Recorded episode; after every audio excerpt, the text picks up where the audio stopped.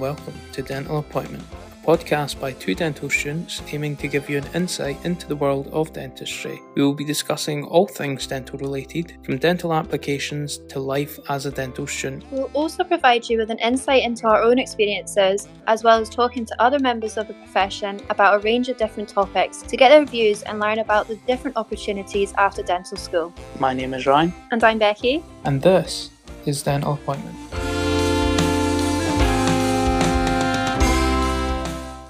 Welcome back to Dental Appointment. In today's episode, we're going to be discussing what career options are available to you after completing dental school and the training pathways associated with these with the help from our guest, Dr. Helen Stanclift, who is a specialist oral surgeon, a clinical teaching fellow for oral surgery at the University of Newcastle, and also a dental specialty ambassador for the Royal College of Surgeons, Edinburgh. So, thank you for joining us today, Helen. It's okay, you're very welcome. Yeah, thanks for joining us, Helen. How are you doing? I'm not too bad. It's uh, a lovely Sunday afternoon in Newcastle, nice and cloudy, so Ah, great to hear. Weather could be worse. so, just kind of to kick off the episode, would you be able to tell us just a little bit about yourself and kind of your career so far? yeah. So um, I'm a specialist oral surgeon at Newcastle. So my career um, all started off undergraduate at Newcastle University.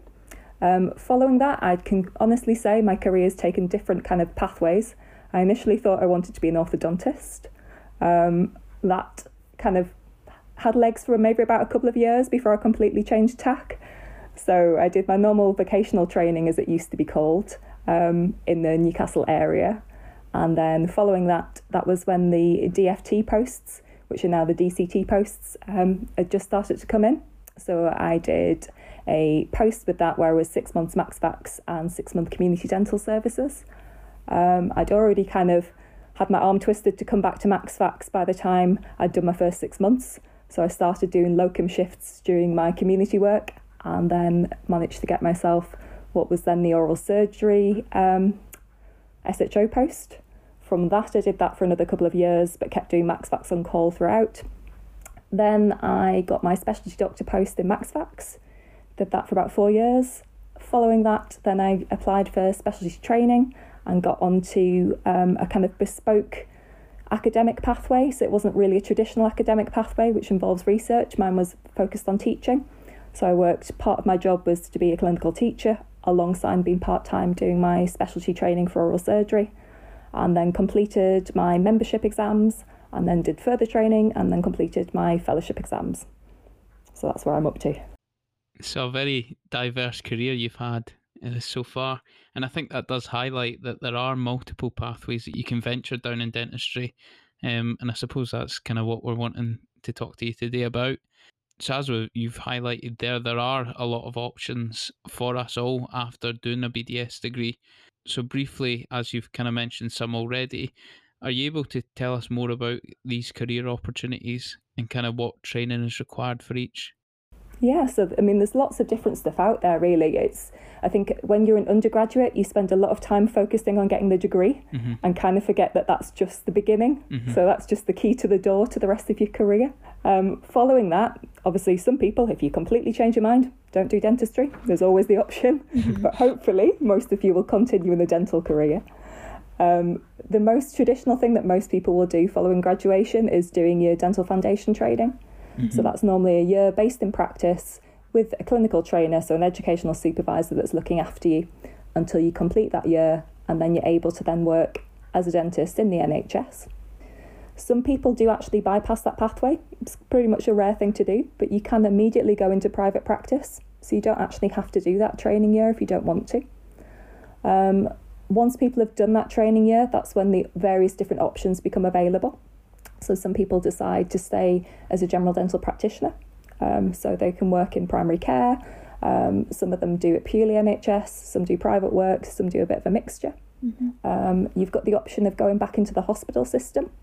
So the hospital system is where most people enter in the dental core um, trainee years for your DCT posts, and that gives you an opportunity to try out different careers. So it really does show you a little bit more about what the different careers are about.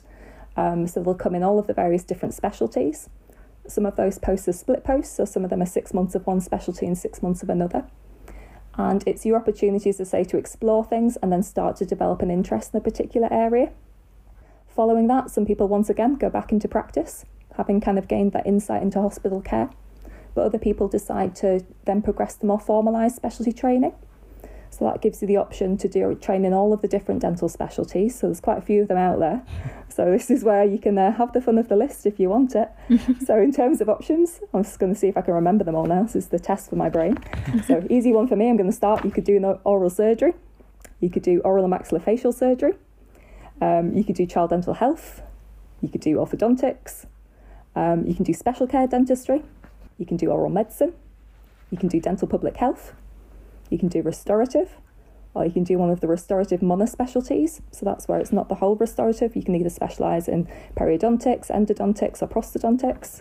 Um, or you can do oral and maxillofacial radiology or oral and maxillofacial pathology. So they're all the different specialists that we've got as an option that you can go into. Mm-hmm. And they've all got slightly different routes, slightly different training. Um, outside of that, there is um, still more options. So within what we call the salary dental services, so this is where you're not kind of working as associate in practice, so you're getting a set salary. You've got um, work for the armed forces. So some people go straight into the armed forces following qualification and do the vocational training or the foundation training through them. Um, and other people then just go into it at a later date. And you can sign up for, for kind of various different years of service. Um, you've got the community dental services. So that's where people that specialise in people with special needs or people who have um, additional care needs that require more time. Um, what else have we got all together? You could be a clinical teacher, so you can come in and work either through the university as basically a visiting general dental practitioner to teach the undergraduates.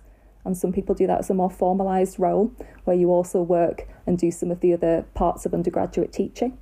Within practice itself, you could be an educational supervisor for a trainee, so you could have your own um, foundation dentist that you're helping to train up. Um, I think that's most things. Oh, and the, obviously the academic route. So there's the whole side of research and teaching um, that's tied to the hospital.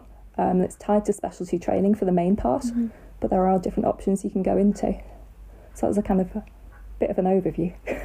yeah, I think that's a really comprehensive overview as well, and it was quite nice the way that you worked through it, like from leaving dental school, um, and then you can sort of go off and do all these different things. Um, with regards to the core training, mm-hmm. can you choose what it is that you do, or is it sort of like a rotation?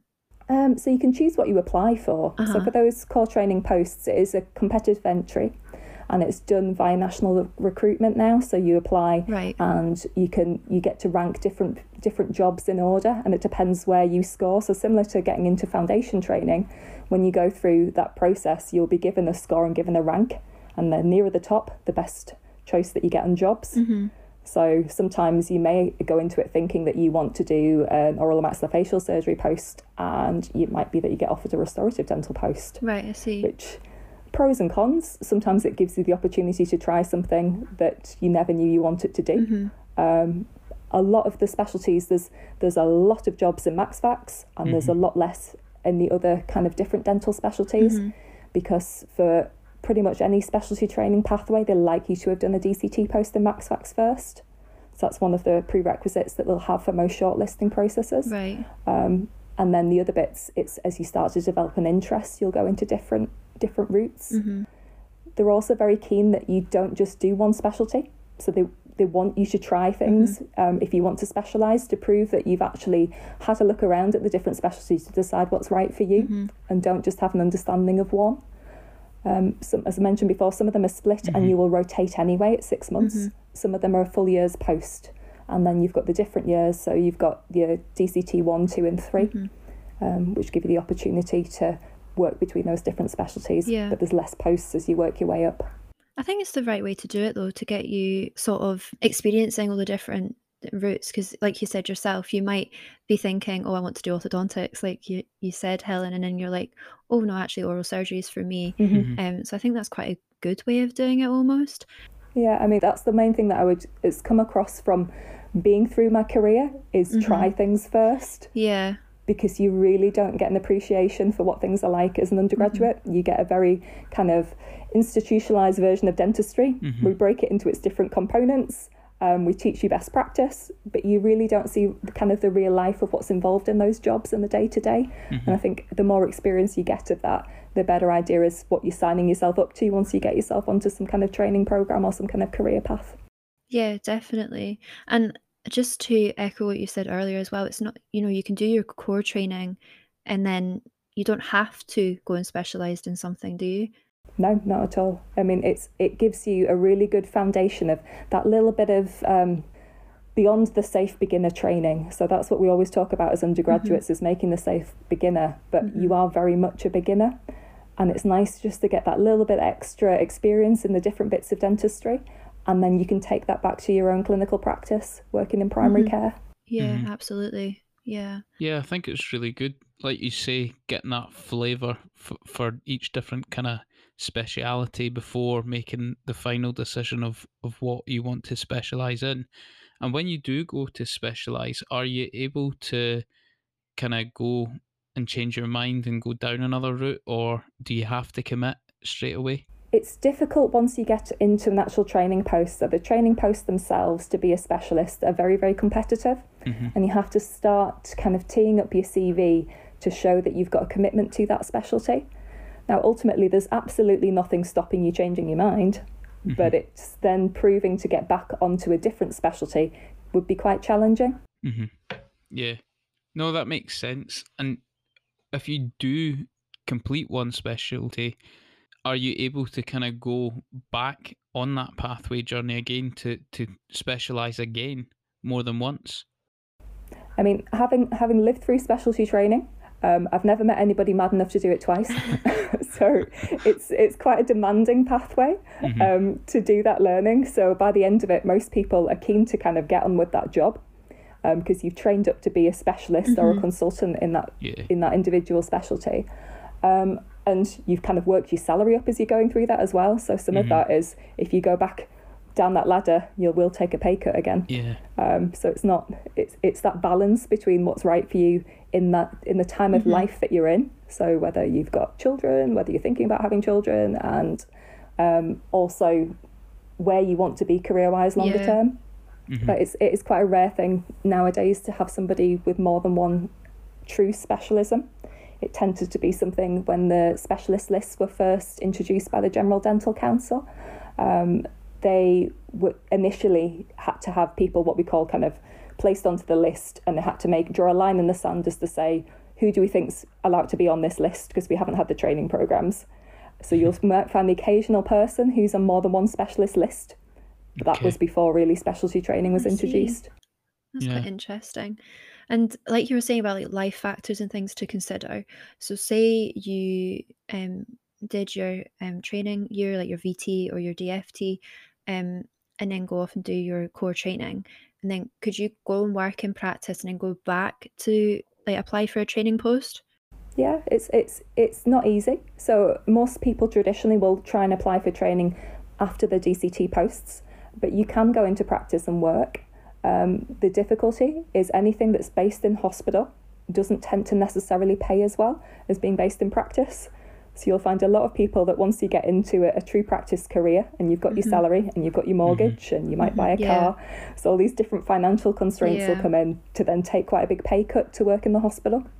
So it kind of works out probably similarish in the end in terms of pay, but you have to get through that process of training. Of course, yeah. Yeah. I suppose you've kind of built up all those responsibilities at that point, like you say, with a mortgage and stuff like that. So a lot of people might find it quite difficult to go back. And you mentioned there about kind of going into the hospital setting. Is that where all the training takes place? Is that in the hospitals? About kind of 95% of it probably is hospital based. Um, there are some areas that do do training in primary care. Okay. So some people have posts that are split between the hospital and split between working in primary care where they've got trainees there. Um, at the moment, it's just not the most established pathway. Um, it's something that's done in Northern Ireland. They've got some posts there, particularly in my specialty for oral surgery, where they train in primary care. But not everywhere in the country has that set up because most of the specialists at the moment are still hospital based. So you need the person to train you. hmm Right. I just want to go back to um you were talking about the training post for specialty and how the application process is quite similar to um FT or VT. Could you just explain that a bit more, please? For the application, so mm-hmm. it's it's done nationally. It's done as what we call national recruitment. So it happens once a year. Um, it happens at the same time of year for all of the different specialties now. So that was introduced um, a few years ago. Now it was the orthodontics that went first with national recruitment, and then I think it was 2017 that everybody else joined them. For that process, um, you have to meet the criteria for the different specialties. They all have a list of criteria that are either essential or desirable. Um, you put together your CV or your application form through a site that's called Oriel. Mm-hmm. So they're the ones that do all of the recruitment. And through that, you'll then go through a long listing process. So if you meet those basic criteria, you're moved into the good pile. After that, you do another bit of self assessment. So you have to um, look at your own CV and say, is basically like a checklist, a mark form to say, I've done this many publications, I've done, um, I've got these other qualifications, and they all score you different points. That has to be verified. So it would be lovely mm-hmm. just to tick all the boxes to say that you have everything, but somebody does check up. um, that's another way of then moving on then to the shortlisting process. So the shortlisting process is who gets invited to the actual interview.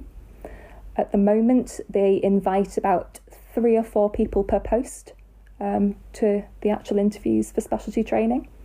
Um, it varies between the different specialties how many people apply. Uh, for oral surgery at the moment, um, for 2021, I think there was 140 applicants for wow. Um, 10 posts. So that's wow. roughly what you're looking at mm-hmm. per year. Yeah, very competitive. So it's it's it's one of those things where you you've always kind of got to have it in the back of your mind and have be keeping doing things to put on your CV. Mm-hmm. Yeah, for sure. And you mentioned there about like additional qualifications that you have. What sort of things are they looking for? So it'll vary slightly between the different specialties, but there's mm-hmm. um, further training that you can do in teaching and education. Right. So you can do either certificates or diplomas or mm-hmm. even master's degrees in education for teaching and learning. So that's another way of showing kind of a different skill entirely. Right. You can do qualifications, um, say in sedation, so that comes into a lot of mm-hmm. different specialties as well. Mm-hmm. Um, you can do various different courses, so not so much necessarily formal qualifications, though some of them do lead to formal qualifications. Um, all of it's just about kind of building up your portfolio, right? Is to show that you've you've maintained that interest and you put some work into it. So yeah. they don't want somebody who's just decided on a whim that it's for them. Mm-hmm. By doing these things and showing that you've invested your time and your money, unfortunately, it does come down to. Yeah. It's it shows that you are going to be the person that's going to commit to that training pathway and come out the other end of it with the relevant qualifications. Yeah. It's quite similar to your application to like mm-hmm. dental school from school, yeah, isn't it? Yeah. I mean, you'd like to think at some point it ends, but yeah, having kind of worked my way through it, there is it, all of those wonderful extracurricular activities that you still have to keep doing. That yeah. still applies throughout life. so yeah, it's just it's just about building things up, and it is a gradual process. And I think it can be a bit daunting when you start to talk about publications and qualifications and research, and these are all things that you only kind of hear about as undergraduates. Mm-hmm. through working in these posts. So things like the dental core trainee posts are designed to put you in contact with people who are doing that type of work. Mm-hmm. So they can show you how you do those projects. They can show you how to do a good audit. They can show you how to take that to a national meeting for a presentation. And these mm-hmm. are all things that score you points when it comes to shortlisting processes. Make, makes sense. And is this something that you would sort of recommend undergraduates to sort of put their foot in the door whilst they're training, like doing their undergraduate, or? So you'll be surprised. There's a lot of undergraduates out there who are already starting to tick those boxes. Right. Okay. So the most savvy amongst them, yes, they're mm-hmm. when you have all of those things where you get undergraduate essay competitions mm-hmm. or you get kind of different prizes for things they all start to count. Mm-hmm. So the more that you can do doing things like these podcasts, all of these show that you've got an interest in things and that you're invested in your career. So, this earlier that you start, the better.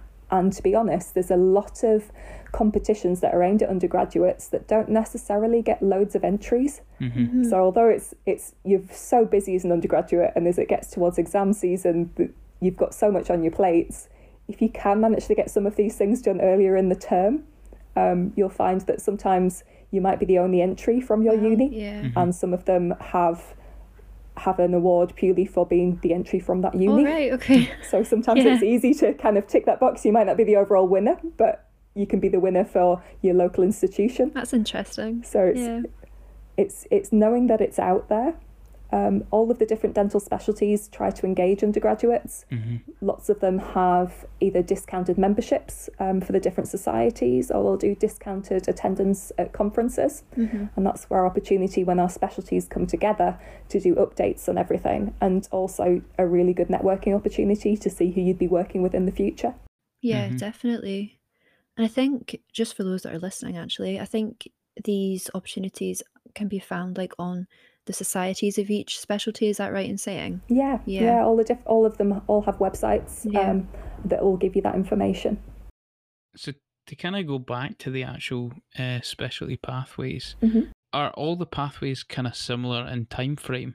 Um, yes and no. So the traditional pathway, so the, the main pathway that that most um, specialty training involves would be three years to train to be a specialist, and then you sit your CCST examinations, and then that's your membership of your different Royal Colleges, and that makes you then eligible to go into a specialist list, and then most of the specialties then have two years of further training to take you to what was then traditionally being consultant level um, where you'd sit your fellowship examinations. hmm So that's the basic pathway. It does vary a little bit between some of the specialties. So some of the ones the kind of have more bespoke pathways, so things like oral and maxillofacial pathology hmm is a different pathway. Um, you train a lot more similar to a, um, a general medical patho- pathologists, where you have a straight five-year training pathway. So there isn't any kind of partway point to be a specialist. You're training all the way to your fellowship hmm um, from the word go. Um, special care dentistry, that's a, one of the newer dental specialties. Um, that's purely just got a three year training pathway, and that will just get you to a membership. But at the moment, they don't have a fellowship level. So some specialties will appoint you to a consultant purely off a membership exam, and some of them will appoint you off a fellowship exam. So it does depend on the different ones. hmm Um, the monospecialties are different as well. So you can do a restorative monospecialty. So rather than training in the whole thing, so if you've got a particular interest in endodontics, um, you can do a MClinDent. So it's another qualification um, within endodontics, Mhm. and then also then set the membership examination for endodontics is just a single specialty, hmm and that's a three-year process. So that is that little bit of fluctuation. Obviously, MaxFax is the one that has the slightly longer pathway. Mhm. So for that, it does involve going back and doing an undergraduate medical degree and then taking the more formalised training that you would expect of any medical specialty. So doing your foundation Mhm. years um, in medicine and then doing some of your core training years, which Mhm. then the slightly different pathways that lead into MaxFax for how many of the core training years that you do or as to what point on the training pathway Mhm. you start, depending on what your kind of basis was to begin with. hmm And just kind of touching again on the time aspects of things, do a lot of people work at the same time as going through the specialty training, or other posts in the kind of hospital and that's then their full time role? Yeah, so specialty training is a full time job. hmm Um, it's it's a lot of work, um, but it is salaried, so you are getting paid as you do it. Hmm. Um, salary is, it, you, as I say, it's not quite as good as being in practice, but it's it gradually builds up, so it's not unreasonable. Um, And you have the advantage that it's not dependent on your workflow. So in practice, obviously, if you work as an associate, it depends on what your targets are um, and how you meet them as to how you get paid. Whereas this is a set fee. This is what you're going to get paid each year. You can do it less than full time training. So some people do choose to do it as a part time. Mhm. Um, it will extend your pathway. So the training time itself is longer. Um, so sometimes that can make it more difficult, but some people do sometimes balance that with a day in practice, um, working as a general dental practitioner. Or some people just practice it with other additional work. So Mhm. they might work within that specialty, um, doing additional sessions for extra money. Um, they might do it as part time because they're kind of doing parental roles the rest of the week. Mhm. So it, it does depend on the individual. hmm So there's lots of different ways that it can be adapted to suit the individual, which is quite nice to hear. Yeah, and that's it's one of the the focuses. It didn't used to be like that. Right. It was very much you do your training, you get on with the job. Mhm. Um, it used to be more frowned upon to do things like taking maternity leave or taking time out for childcare, Mhm. whereas now it's it's becoming more and more accepted that that is a part of life. Yeah. And you can't expect people to put other parts of their life on hold to do their training. Yeah, definitely. Um, it, yeah, it's it is nice to see that that's been considered now. Mm-hmm. So, with regards to like other career pathways, working as a general dental practitioner, um, we sort of hear of this dentist with special interests. Mm-hmm. Um, do you just sort of explain that a bit for us? So that's the funny one. So the dentist with special interests has been around for a while, Mhm. um, but it hasn't ever really taken off the ground. Right. So it varies in the different specialties. It predominantly exists in oral surgery and in orthodontics, Mhm. um, less so in some of the other specialties. So there's not many restorative, what we call a DWISI. This was used to be its kind of short term. Um, it's something that the commissioners are looking to bring back and kind of bring to the forefront. So, they started to bring the commissioning documents in for all of the different dental specialties, is to say what type of work should be done by a general dental practitioner, what den- type of work should be done by somebody who's got a special interest, or somebody then who's a specialist, and what work should be done by consultants. So, there is now what we call kind of tier two procedures, which are designed for people who have a, a particular interest, might have had more experience, Mhm. but don't necessarily hold a formal qualification for that training. Right. Um, so that's what's coming in around the country Mhm. um, for the different specialties. Once again, oral surgery is one of the bigger ones because it's something where traditionally a lot of it has been done in secondary care, and there are people who have other advanced skills in it. Mhm. Whereas it's sometimes harder to get some of the advanced skills in some of the other specialties like child dental health or restorative um, to meet those needs to show that you've got extended skills. Right. I Mhm. see. And without that formal qualification that's extra, how how is that kind of then regulated? As in, who's allowed to say that they've got a special interest in X, Y, or Z? You know. So that's why it gets a little bit of a grey area. Mhm. So you, you're supposed to be accredited. So you're supposed to use what's called a managed clinical network. So the all of the different people in the area who have an interest in that specialty and work under that specialty, be it in primary care, secondary care, um, work together to run that service. And the people at the top end of that are always going to be the consultants. And they can accredit people to say that they've got extended skills through their portfolio, Okay. through courses that they've been on, to say that they're happy with the level of work to be able to be a tier two provider Mhm. it's been looked into a, across the country because it really does vary as to what you need to do to tick that box. Some of them are a lot more strict on that than others, Mhm. and obviously that can have repercussions because whoever's signing that person off is ultimately responsible for them. Okay. Um, and also for anything that has come back as to what's in your level of skill. So if you're trying to work outside that level of skill and heaven forbid something goes wrong, it's then going to be looked at back at to say, well, why did you think you could undertake that procedure? Mhm. So that's why it's a little bit controversial at the moment, um, Yeah. particularly in the different specialties. Yeah. Interesting. No, that makes sense without having that kind of formal standard that's consistent across the board. It, it does seem like there is room for this grey area to kind of appear, which hmm not only kind of affects the profession, but then the people working with special interests. I suppose it might be a bit for them as if to say, like, oh, can I do this or can I not? You know, what's kind Yeah, of out with my scope. they're trying to develop that at the moment. So lots of different areas all over the country are looking at how can we formalise that? How can we make a, a proper system that's accredited as to say this is appropriate, you've reached that criteria, and we can use that nationwide. hmm So a lot of the Royal Colleges now are looking at setting up different diplomas in the specialties, which will give you a type of training. So not quite the same formalised training where somebody's looking at everything that you do, but to show that you've you've had a, a basic understanding and pass the qualification at the end of that to say you've reached a certain level. Mm-hmm. So hopefully that's going to be coming in. Plans is for over about the next year is the diplomas and the different specialties are going to start coming in. So, Helen, you mentioned there about diplomas potentially becoming available through the Royal Colleges. Is this something that is going to be available through, like, the, your involvement with the Royal Colleges of Surgeons of Edinburgh? So, uh, the Royal College of Surgeons of Edinburgh is one of the colleges in the country, so I might as well tell you a little bit about that because I think we've mentioned that Royal Colleges is something that a lot of undergraduates don't really know what their role is. hmm So, they're there um, as a different body um, and they're there to provide the examinations for all of the different specialties. um, and also provide a kind of a point of community and further education. And they work not only in our own country but across the world. So all of the different colleges um, have access to that. So there's the Royal College of Surgeons of Edinburgh, which is who I'm affiliated with. Um, there's the Royal College of Surgeons of England. There's the Royal College of Surgeons of Glasgow. Um, there's the Royal College of Surgeons of Ireland. So these are all the different ones um, that exist. And when you do actually um, pass any specialist qualifications, your sitting exams normally are what are called tricollegiate in the UK. So it normally means that it's run by all of the different Royal Colleges together, but one of them will take the lead on running the exam.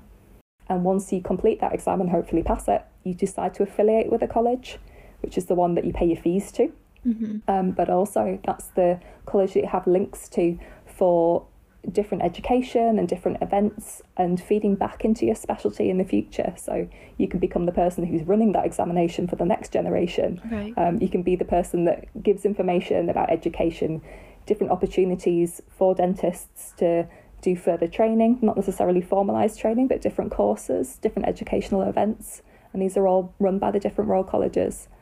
Um, the bits that are coming in for the diplomas in the individual specialties, that's something that's kind of work in progress. But I think the first one is hopefully due to go ahead potentially, I think, January 2022 um, for the oral surgeons. So at the moment I'm on their working group, so we're kind of working at the curriculum and looking at kind of establishing questions. Mm-hmm. So that's the kind of the beginning stages of getting these things set up. Mm-hmm. Um, but those colleges are there on the, the more formal level to look at the different examinations mm-hmm. that they do. So you can use them for those specialties, but they do other things as well. So you can do things like diploma in implant dentistry. Mm-hmm. It's a way of accrediting your skills for some of the stuff that isn't necessarily formalised by specialty training. Mm-hmm. Um, there's colleges that are linked to general dental practice. Um, so there's bits that the Royal Colleges can also have a role in that outside of specialty training to show that they are actively involved in trying to help progress people's careers. Mm-hmm. Um, there's also a bit at the Royal College of Edinburgh for dental trainers. So that's another society that brings together different educators from across the country in all the different specialties and helps you to kind of learn progress education nationwide. Mm-hmm. So do you have to um, be a specialist to be a member of these colleges? So there's different levels. So you have a membership and you have okay. a fellowship. Yeah.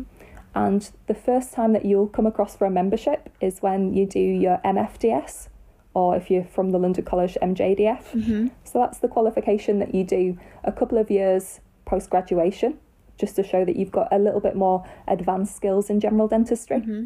And that's the little key that gets you into various different specialty training programs. Mm-hmm. Right. So most people like you to have done that. Okay. Not all dentists do, but it's it's a way of opening doors. Okay. So it's it's it shows what you've built on for those years in your initial foundation dental training is to show that you've gone beyond the level of the safe beginner. I see. And what's involved with that membership? So different different bits of examination. Um, so there's normally a part A and a part B. Um, so you do OSCE examinations, you do written examinations, um, and it's a way of assessing, as I say, the overall dentistry. Mm-hmm. So it's kind of like finals with bells on. Okay. So it's just taking it a little bit further than what you did mm-hmm. for finals, but provide it means that you you're keeping those skills up to date. Um, and that's really important when you do become an independent practitioner is that you're then responsible for all of your education for meeting all the needs of the general mm-hmm. dental council interesting that is interesting i have heard actually through some people that doing the MFDS exams because there is so many different pathways that you can go down and you can go down them at any time by sitting that exam you're not kind of closing a door and, and adding a hurdle in front of you even if you aren't sure at that time that you you do want to go down a certain pathway or not. Yeah it's i always say to our undergraduates the the most that you will ever know is just before you sit your finals Mm-hmm. So you do so much work to get all of that information in to pass. Um, your knowledge is so good that it will carry you forward for those couple of years. So when you're in practice building on those skills, take advantage of it while that knowledge is still there mm-hmm. because you're amazing how quick it comes back when you do a bit of basic revision for MFDS. Mm-hmm. It comes to the forefront really, really quickly. Mm-hmm. So take advantage of the fact you've already put a lot of the hard work in. Yeah, rather than leaving it to kind of further down the line where, where it might be more of a challenge as you're kind of setting your ways. It just gets yeah, it gets harder. Your your brain gets older. it doesn't take yeah. things in as well. We've also heard about this other sort of career option of like a portfolio career. Um, if we can sort of discuss that a wee bit Yeah. more. So a portfolio career, it's it's something that I think has been badged, but I think if you speak to most people um, in dentistry, they probably don't know what you're talking about if you said a portfolio career. Mhm. It's just really a way of saying that you don't just do one thing. Mhm. So a lot of people might do, say, three days a week in general dental practice and work with the NHS, and then they might have one day a week where they work in a different practice, and they might work doing private practice. Mhm. They might have another day of the week that they then work in the dental hospital teaching undergraduates. Mhm. So there's it's just to give you kind of different strings to your bow and things Mhm. to make your job more interesting. hmm So some people don't just want to be a general dental practitioner who has the prospect of being in the same room potentially with the same nurse for 40 years. It's it's a bit of a daunting prospect. So you want to make that an, an exciting career so you can develop that through your career and you can change that as you go. Some people might just want to take it down to working part time and some people prefer to do three long days, get the dentistry done and then use that other time to do other things. So it doesn't even have to be dentistry related that you can Mhm. do in that other time. hmm Yeah, and it's quite nice that that you know that is an option to somebody as well, isn't it? Like to again to work to what they want from their life and their work life balance. Yeah, and it's going to change throughout you throughout your careers. So what you Mhm. want when you first graduate will be very different to what you might want when you're in your 40s or when you're in your 50s. So some people then want another challenge. So Mhm. initially you just think I want to get my feet under the table, I want to get good at dentistry, get used to working in practice, preferably earn some money because you've been waiting for that for a long Yeah. time. And then it starts to become less important as you get older, and you might think, actually, I'd rather earn less money but do something that keeps me passionate about it. I want to Mhm. teach the next generation. I want to have the opportunity to um, do further advanced courses, say in kind of advanced crown and bridge, and put that into my practice and get the patient base where I can use those Mhm. skills because Mhm. they're not always fully utilised in NHS practice. Mhm. Some of the more advanced things um, don't come under NHS treatment. So by doing more private practice, all of that's an opportunity that you can use those skills. And it is all about just trying to find what you, well, what you enjoy and Yeah. what you're good at as well, I suppose, and to get the most out of your career. You mentioned teaching there. Um, what are the sort of pathways for teaching? Like you mentioned earlier about a qualification that you needed to do. How long does that take? So there's there's different kind of forms of teaching. Mm-hmm. So the the true kind of what you're probably used to as undergraduates, the most common way is through an academic pathway. Mm-hmm. So most people who are employed by a university as academics have teaching as part of their contract. Right. So some people will do a teaching contract alongside a research contract. Mhm. Some people will do a teaching contract um, alongside their own specialist practice. Um, and some people um, will do research alongside their own specialist practice. So there's different kind of bits within the university. They all tie into slightly different roles. So a lot of that is linked to specialty training. So you can do an actual academic pathway in specialty training where you have a background predominantly it's normally an interest in research the traditional pathway so if you want to do research within a specialty but also become a specialist that's where the academic pathway comes in Right. so it's it's similar to the NHS pathway with subtle differences um, there's different ways into it so some people would do uh, what's called a clinical fellow job and do a PhD and once they've done the PhD they then might apply for an academic um, training post at that point Mm-hmm. um, and then once they've continued and completed their specialty training, they're doing bits of further research after their PhD. So 25% of the time is spent doing research Mhm. and 75% of the time the normal specialty training. Another way into it is to do the PhD after. So some people come in um, and they do a little bit of introduction into research to begin with. So during that 25% time, they're starting to build up grant applications, they're starting to build up research areas of interest. So that the aim being at the end of the specialty training, they're ready to then um, do a PhD. So some people it slots into different parts, and then following that, um, you can then use that to do your further research in later life. Mm-hmm. So through your academic academic post. So most teachers are somewhere in that world of academia. Some have um, basically work as a visiting general dental practitioner, so they might come in for one or two sessions a week where they come into dental schools to give you a different side of those skills of what they learn in practice. Mm-hmm. Because, as I've said, hospital dentistry in the different specialties is very den- different to general dental practice. Mm-hmm. And ultimately, most of people will end up in general dental practice. So it's quite important to understand what it's like doing fillings in practice, what it's like doing crowns in practice, rather than just in the kind of ivory towers of an institution. Mm-hmm. Um, there is another role that's called a clinical trainer. So a clinical trainer is actually employed by the NHS, um, but they they work really for the university.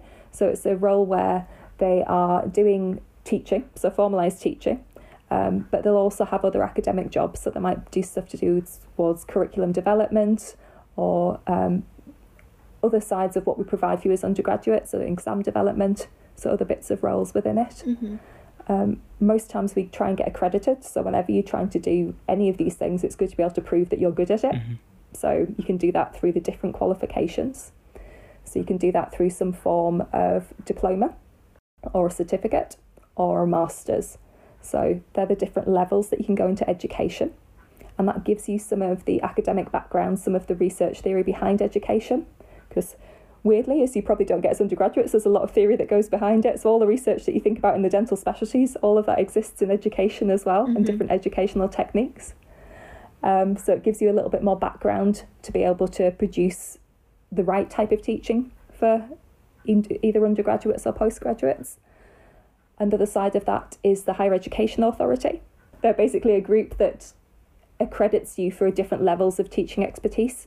So you can be a member of the Higher Education Authority, you can be a fellow, you can be senior fellow, and these are just another way of showing that you're extensively published and you're extensively have developed um, your own career within those fields. Mm-hmm.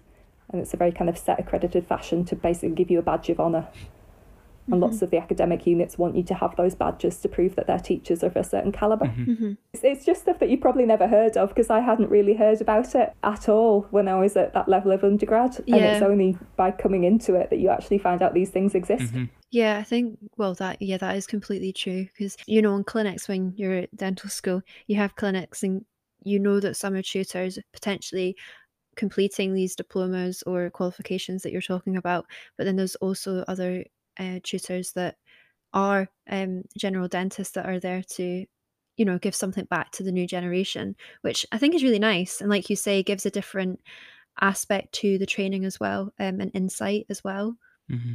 it's good to have that holistic approach to training yeah because you, you need to see it from every side just to try and tee you guys up best we can for what's mm-hmm. out there mm-hmm. and as i've mentioned even all of our best efforts you still need to do the job to really experience it and to get a feel for what dentistry is truly like. Mm-hmm. Yeah, definitely.